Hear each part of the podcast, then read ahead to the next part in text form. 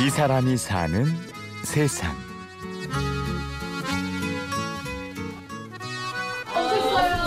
그 시간 조금 더 내가지고 어, 그거 해서 마무리하자. 패턴까지 다 떠서 어 패턴 패턴 아, 패턴지 안 사왔다 패턴지. 아 패턴까지 다 떠서 달라고? 어 어 패턴 떠서. 봉제 공장이 즐비한 서울의 창신동. 근데 우리 이거 패턴 뜰 이곳에 눈에 띄는 공간이 하나 있습니다. 보기에는 커피숍 같은데 동네 아이들이 놀고 있고 한쪽에서는 원단 얘기도 하고 있는 이 수상한 곳의 이름은 공공 공간입니다. 큰 도시에만 사실 집중되었어요 그동안 그래서 상대적으로 그렇지 않은 지역이나 도시들은 특성이나 특징들을 좀 잃어버린 부분들이 있어요 그래서 저희는 그런 문화들을 재발견해서 새로운 상품을 기획하기도 하고 그 지역의 이야기를 바탕으로 예술 프로그램을 만들어요 사람들이 새롭게 이 지역을 알게 되고 또 지역 주민들 또 외부 사람들을 서로 연결하는 기능을 가져요 소외된 지역을 재생시킨다. 이런 슬로건을 갖고 출발한 공공공간은 일종의 사회적 기업입니다.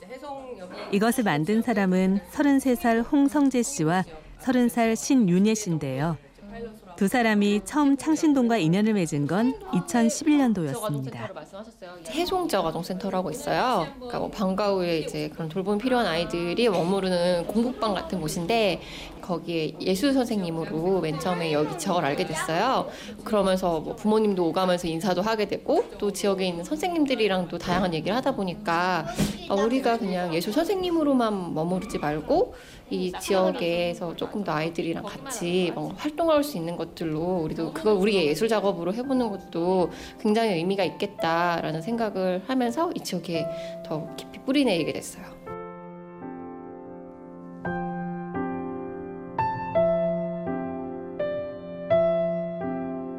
성재 씨와 윤예 씨는 대학에서 회화를 전공했습니다. 여느 미대 학생들처럼 전시회도 열고 나름의 성취감도 느꼈는데요. 하지만 시간이 갈수록 공허함이 깊어졌습니다. 회를 거듭할수록 큰 허망함이 왔어요. 그 매번 전시를 할 때마다 같은 예술하는 예술계 친구들 혹은 뭐 또뭐 큐레이터 아니면은 그런 미술 관련 글을 쓰는 뭐 비평하시는 분들 맨날 똑같은 사람들만 오는 거예요. 그랬을 때 아, 이렇게 미술관 안에서만 작품 활동을 하는 것 자체가 그 저랑 성재 씨가 지향하는 예술과는 조금 거리가 멀었던 것 같아요. 저희는 조금 더 사회랑 긴밀하게 소통하고 그리고 좀더더 많은 이렇게 접촉면들이 있었으면 좋겠다고 생각했거든요. 예술 자체가. 진로에 대해 고민하던 두 사람에게 운명처럼 다가온 게 바로 창신동이었습니다. 이곳이라면 자신들이 바라던 사회와 소통하는 예술을 할 수 있을 것 같았죠. 그렇게 이 동네에 들어온 두 사람은 제일 먼저 아이들을 위한 프로그램부터 만들었습니다.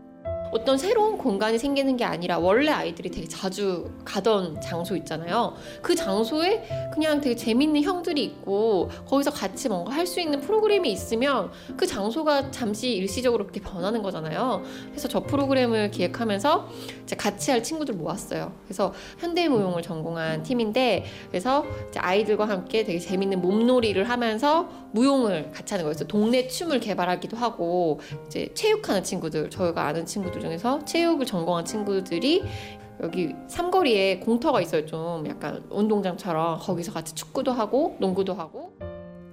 다음으로 눈에 들어온 건 지역 경제 문제였습니다. 주민의 70%가 봉제업에 종사하지만 일감이 일정하지 않아 노는 날이 많고 그러다 보니 저임금이 일반화된 상황.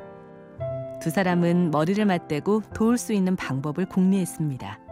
저희한테 들어온 되게 재미있는 물성이 바로 자투리천이었어요. 저거를 좀 새로운 자원으로 해서 그러면 이분들이 일을 안 하실 때 재미있게 제작을 하실 수 있는 그런 제품을 우리가 한번 개발해보자. 그게 우리가 먼저 할 수 있는 문제겠다. 우리가 이 산업 구조를 전, 전반적으로 바꿀 수는 없겠지만 시도해봐야겠다 해서 맨 처음에 만들었던 게 이 자투리 방석이었어요. 방석을 시작으로 셔츠와 에코백까지 봉제 공장들과 협업해 자투리천을 활용하고 주민들에게 일감도 주는 이 사업은 꽤 성공적이었습니다. 자신감을 얻은 두 사람은 뭐든지라는 별명을 가진 조그만 도서관도 만들었는데요. 이런 작은 노력들로 인해 주민들의 삶에도 변화가 생기기 시작했습니다. 어, 그, 어, 그 어머니께서 직접 말씀하신 거예요. 나 원래 예전에 책 한 번도 안 읽었다고. 근데 이거 생기고 나서, 그러니까 그 어머니께서 약간 그 사서직으로 약간 떠넘기듯이 맡으신 게 있었어요. 근데 되게 책임감이 있으셨기 때문에 계속 도서관에 나가시고 또 책 읽는 동아리도 하시고 막 이러면서 정말 약간 그런 책의 즐거움에 빠지신 거예요, 스스로. 그래서 엄청 책도 읽고, 막 애들한테 책도 읽어주고 막 이런 모습들 보면서. 아, 드릴 드릴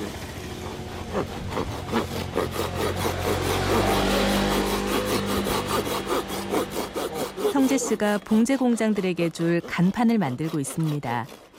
간판도 없이 공장들만 늘어선 삭막한 골목에. 디자인으로 여유를 주고 싶어서 낸 아이디어라는데요. 이렇게 살기 좋은 동네를 만들려는 두 사람의 바람은 조금씩 이루어지고 있는 중입니다. 하지만 아직도 가야 할 길이 멀다고 말하는 두 사람. 소외된 지역에 예술로 숨을 불어넣는 예술가 홍성재 씨와 신윤혜 씨의 마음은 제2의 창신동을 향하고 있습니다. 정말 아, 살기 좋은 마을이네. 꼭 우리가 막 뭐 강남의 어떤 부자 동네가 되게 살기 좋은 마을이 아닌 것처럼 뭐 여기에서도 아, 우- 아 우리 동네 진짜 살기 좋은 마을이다. 우리 동네에서 되게 다양한 재밌는 프로그램도 있고 나도 참여할 수 있고 내가 일을 하면서 굉장히 즐겁고 그런 어떤 작은 마을들을 굉장히 많이 만들어갔으면 좋겠는 게 저의 좀 큰 꿈이에요. 이 사람이 사는 세상. 취재 및 구성의 신소영, 연출 최우용, 내레이션 아나운서 류수민이었습니다. 고맙습니다.